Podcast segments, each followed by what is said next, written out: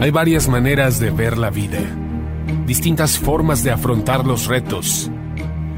Cada palabra y acción tiene un resultado: crisis o cambio, imposibilidad u oportunidad, derrota o victoria, destino o decisiones, culpabilidad o responsabilidad, mentira o verdad, víctima o vencedor. La diferencia se marca en los pensamientos, las ideas y las acciones. Esto es Mensajes de Victoria con Marco Tulio Carrascosa.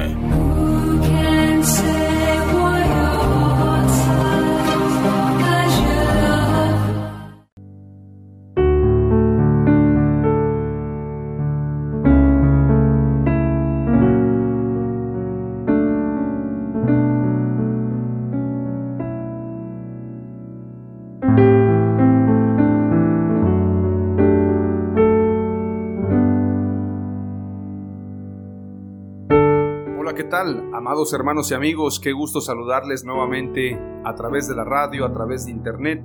Hoy me siento muy contento de poder compartir el episodio número 26 de la serie La Paternidad de Dios. Y hoy voy a hablar de un tema muy importante porque tiene que ver con nuestra comunión con el Padre. Y tiene que ver también con algo muy importante para nosotros los cristianos. Hemos escuchado canciones, hemos leído libros, hemos tenido congresos, hemos realizado jornadas, eventos para hablar acerca de la oración. Se ha dicho siempre que la oración es el arma más poderosa del cristiano. Se ha dicho que la oración mueve montañas, la oración de fe. Se ha dicho que la oración es la clave del éxito del cristiano. Decía, y recuerdo muy bien, un pastor amigo de muchos años de la iglesia donde crecí, en los primeros años de mi relación con Jesús, la Iglesia Apostólica de la Fe en Cristo Jesús, el pastor Carlos Díaz, y él compartía en una ocasión, en una predicación muy interesante, que él se había dedicado a comprarse libros. Su mayor tesoro eran libros, él tenía cajas de libros. Cuando él viajaba a algún otro estado, a algún otro país, cuando él hacía giras para ir a predicar el Evangelio, él no se traía recuerdos o no se traía de los viajes camisas, no se compró carros. El mayor tesoro de él era comprarse libros. Entonces siempre cuando iba a una ciudad, aprovechaba un tiempo para ir a una librería cristiana y comprarse muchos libros. Contaba el pastor Carlos Díaz que cuando tuvo la oportunidad de hacer este tesoro de libros, los libros más interesantes tenían que ver con la oración. Es decir, para él, hablar de oración era lo más importante en la vida cristiana. Ya ve que existen muchos libros, hay libros de iglecrecimiento, hay libros que nos hablan de la predicación, hay libros que nos hablan de escatología, de apologética, del fin de los tiempos. Bueno, hay muchos libros, pero al pastor Carlos Díaz, su mayor pasión era comprar y estudiar libros de oración. Pero en una ocasión, sintiéndose un poco frustrado después de haber leído tantos libros de escritores coreanos, escritores americanos, escritores latinoamericanos, y después de haber leído tantos libros, entonces decide poner en práctica lo que había leído, y él en su corazón, en su mente, dijo: ¿de qué sirve leer tantos libros de oración si no doblo mis rodillas? Entonces voy a poner en práctica ahora lo que dicen estos libros. Y entonces comenzó a orar, comenzó a preparar un lugar de oración, en este caso en su habitación, un lugar especial para orar. Y él contó en esa predicación que lo más relevante de todos los libros es que todos hablaban de oración. Pero lo más importante no era aprender tanto de la oración como ponerlo en práctica. Es decir, de nada sirve que sepamos tanto acerca de la oración y no vivamos una vida de oración. Hay gente que comparte seminarios, hay gente que ha escrito muchos libros, pero la oración verdaderamente no es de estudiarla tanto, sino de vivirla. Y hoy quiero compartirte lo que dijo Jesús en Mateo capítulo 6, hablando acerca de la oración y acerca del Padre Nuestro, para que entendamos lo relevante, lo preponderante de la oración. Es decir, la oración está por encima de muchas cosas, más allá de ir al servicio. Dicho sea de paso, yo lo he compartido en algunas ocasiones, que cuando se dice voy al culto, esta frase la acuñaron los reformadores para convocar a que la gente fuese al templo a recibir cultura. Porque muchas veces pensamos que culto tiene que ver solamente con adorar. Si tú vas al culto, no solamente se trata de adorar, se trata de ir a aprender, de ir a recibir cultura de Dios, de ir a recibir el mensaje de la palabra de Dios. No solamente se trata de adorar. Y dicho sea de paso, adoración sin conocimiento no es adoración. Recuerden que los griegos tenían precisamente en su plaza principal un letrero que decía al Dios no conocido. Y el apóstol Pablo predicó a los que estaban en Grecia utilizando esa frase, al Dios no conocido. Ahora es el momento de predicarles a ese Dios que ellos no conocen. Sin embargo, ¿cómo puedes adorar lo que no conoces? A Dios se le adora en espíritu y en verdad. Por lo tanto, la cultura ocupa un lugar muy importante. Dios quiere que seamos culturizados. Decía un satanista, y esto lo compartí en otro mensaje también, que a través de las canciones el enfoque es culturizar. Qué interesante que un satanista, un escritor de canciones diabólicas, diga que el mayor objetivo de ellos es culturizar a través de las canciones. Pero tú le preguntas a un cristiano, ¿cuál es el objetivo de la iglesia? Pues reunirnos, hay que congregarnos, hay que ir al templo, hay que dar el diezmo, hay que dar la ofrenda. Hay que ser fieles, sí, pero más allá de eso, ¿de qué se trata la vida cristiana? ¿De qué se trata nuestro compromiso con Dios? ¿Cuál es el objetivo principal de que estemos en la tierra? Si no estamos aquí para hacer luz, para hacer sal, para traer una transformación, para predicar el evangelio, para culturizar a esta tierra, para llenar la tierra del conocimiento de Dios, estamos perdiendo el tiempo. Verdaderamente estamos divagando. Estamos quedándonos encerrados en cuatro paredes. En medio de esta pandemia, nos hemos dado cuenta la importancia de los medios de comunicación, la importancia de estar bien conectados, pero también nos hemos dado cuenta que lo más relevante y lo más importante no es la reunión en sí. Lo más importante, lo más esencial, es que verdaderamente estemos preparados de manera personal cada uno con Dios. Porque puedes estar perdido en la casa, puedes estar perdido en la congregación, puedes ser como la moneda perdida dentro de la casa. Entonces no basta con ir al templo. Como dijera Juan Carlos Alvarado en una alabanza de adoración, no basta con cantar, no basta con soñar, no basta con decir. Es necesario morir, es necesario renunciar a nosotros para poder vivir una vida cristiana verdaderamente eficaz. Te voy a compartir lo que dice Mateo capítulo 6, versículo 5 en adelante. Dice la Escritura: y cuando oréis, no seáis como los hipócritas, porque a ellos les gusta ponerse en pie y orar en las sinagogas y en las esquinas de las calles para ser vistos por los hombres. En verdad os digo que ya han recibido su recompensa. Me detengo un momento en este pasaje, en este versículo. Se hacen muchas jornadas de oración, inclusive caravanas, eventos de oración, y yo no voy a cuestionar la oración de nadie.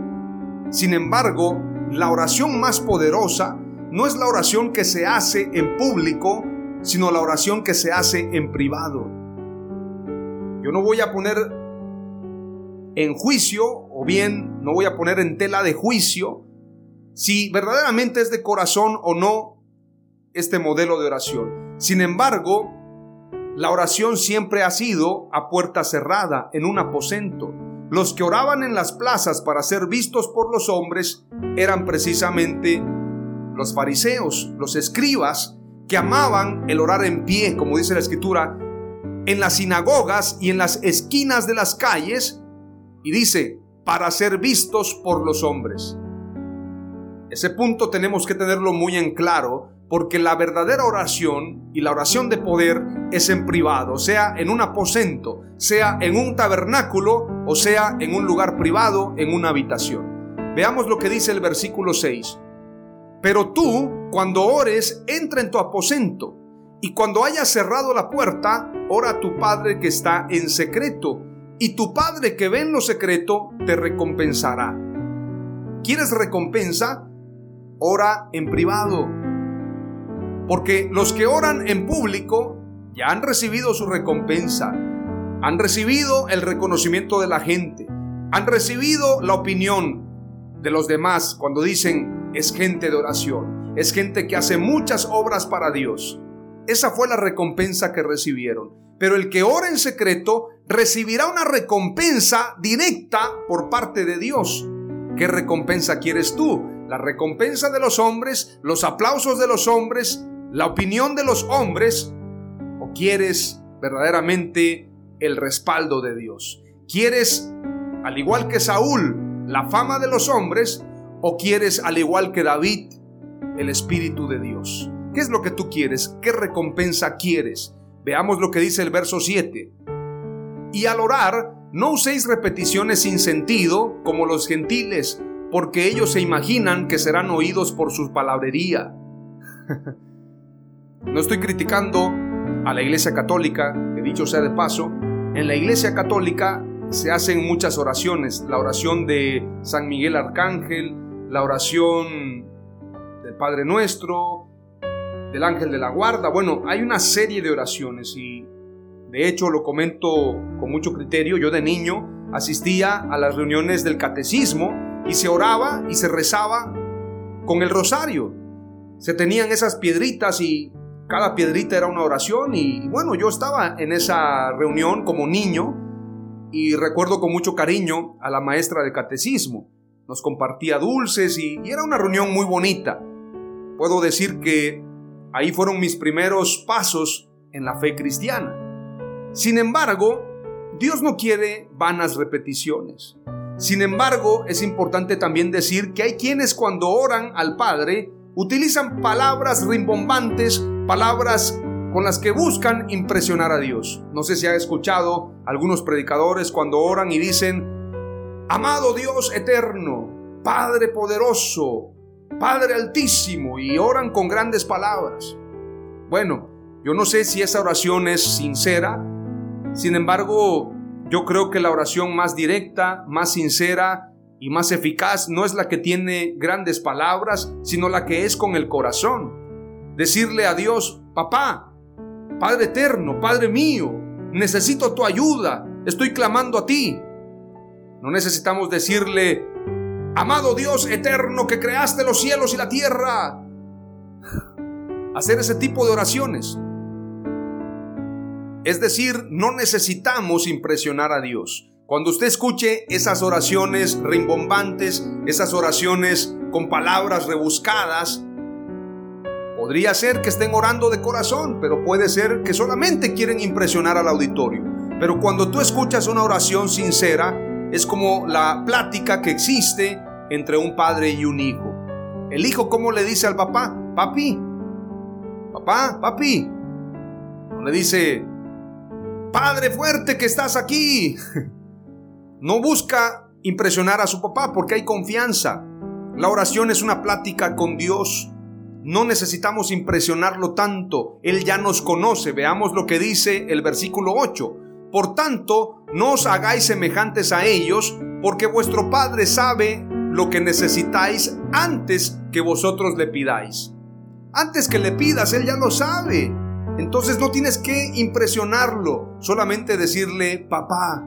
Ahora Jesús habla claramente de cómo orar. Veamos el versículo 9. Vosotros pues orad de esta manera. Esto quiere decir, ustedes deben orar de esta forma.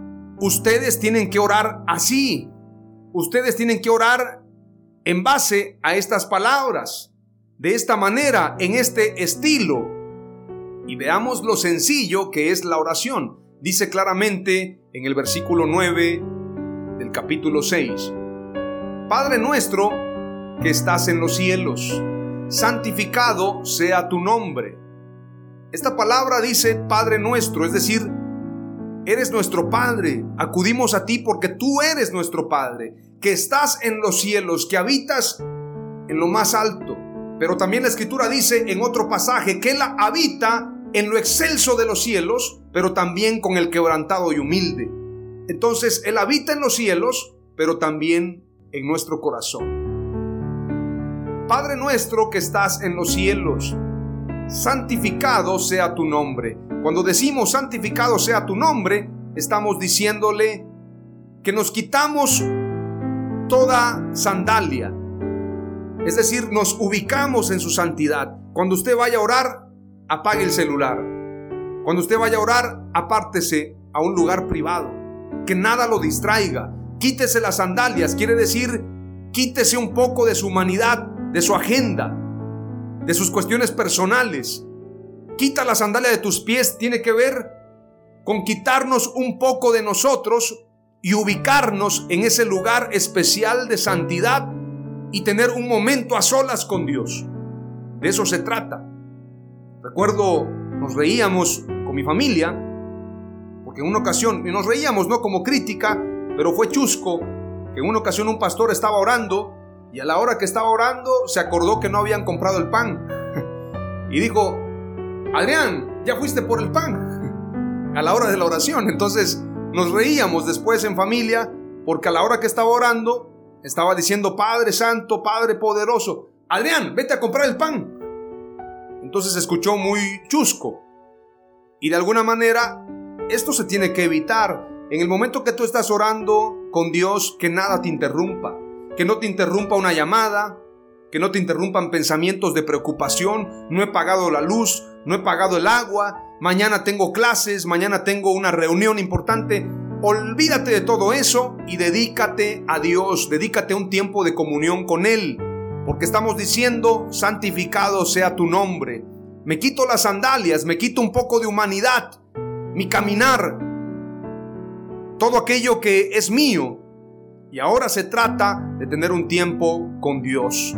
Luego dice el versículo 10, venga tu reino, es decir, que su reino se establezca en mi vida, venga tu reino.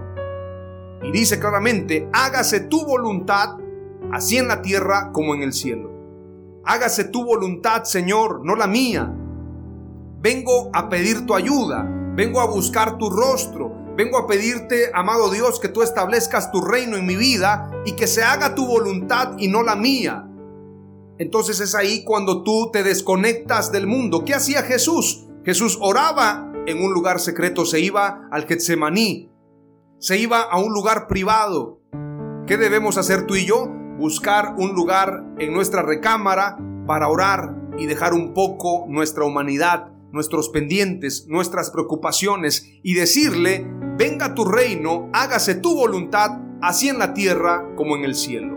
Luego dice en el versículo 11, la petición, danos hoy, no mañana, danos hoy el pan nuestro de cada día. Significa la provisión. Yo le pido a Dios porque Él tiene cuidado de mí.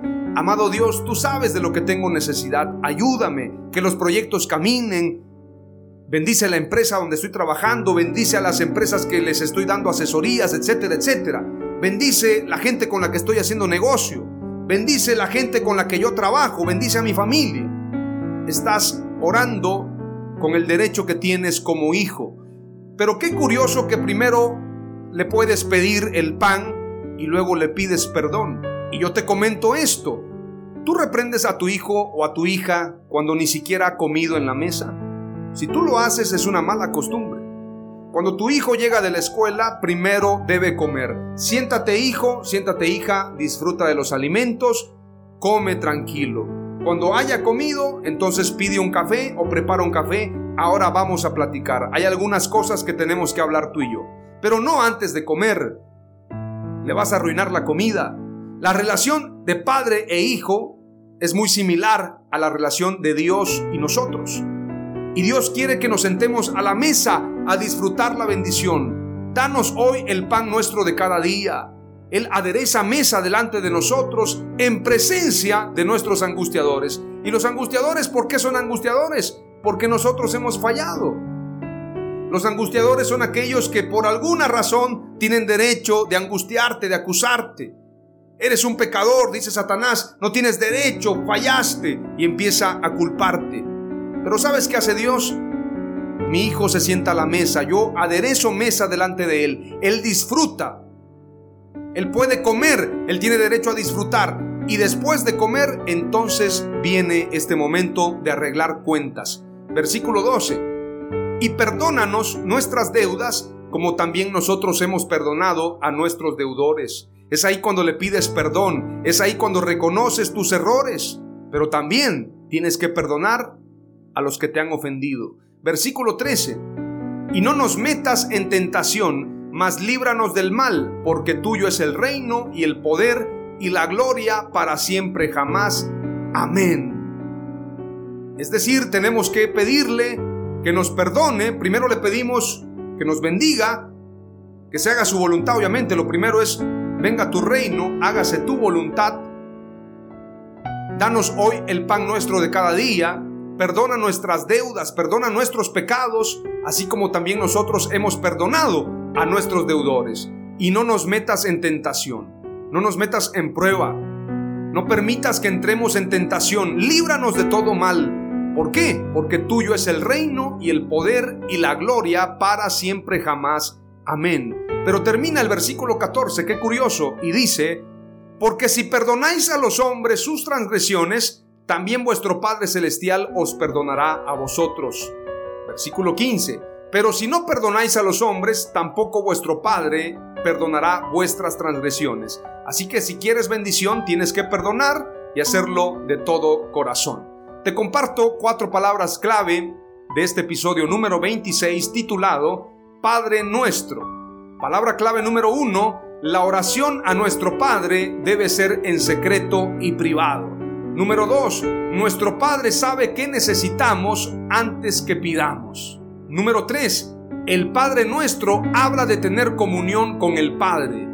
Y número 4, para tener comunión con el Padre debemos perdonar. ¡Amén! ¡Aleluya!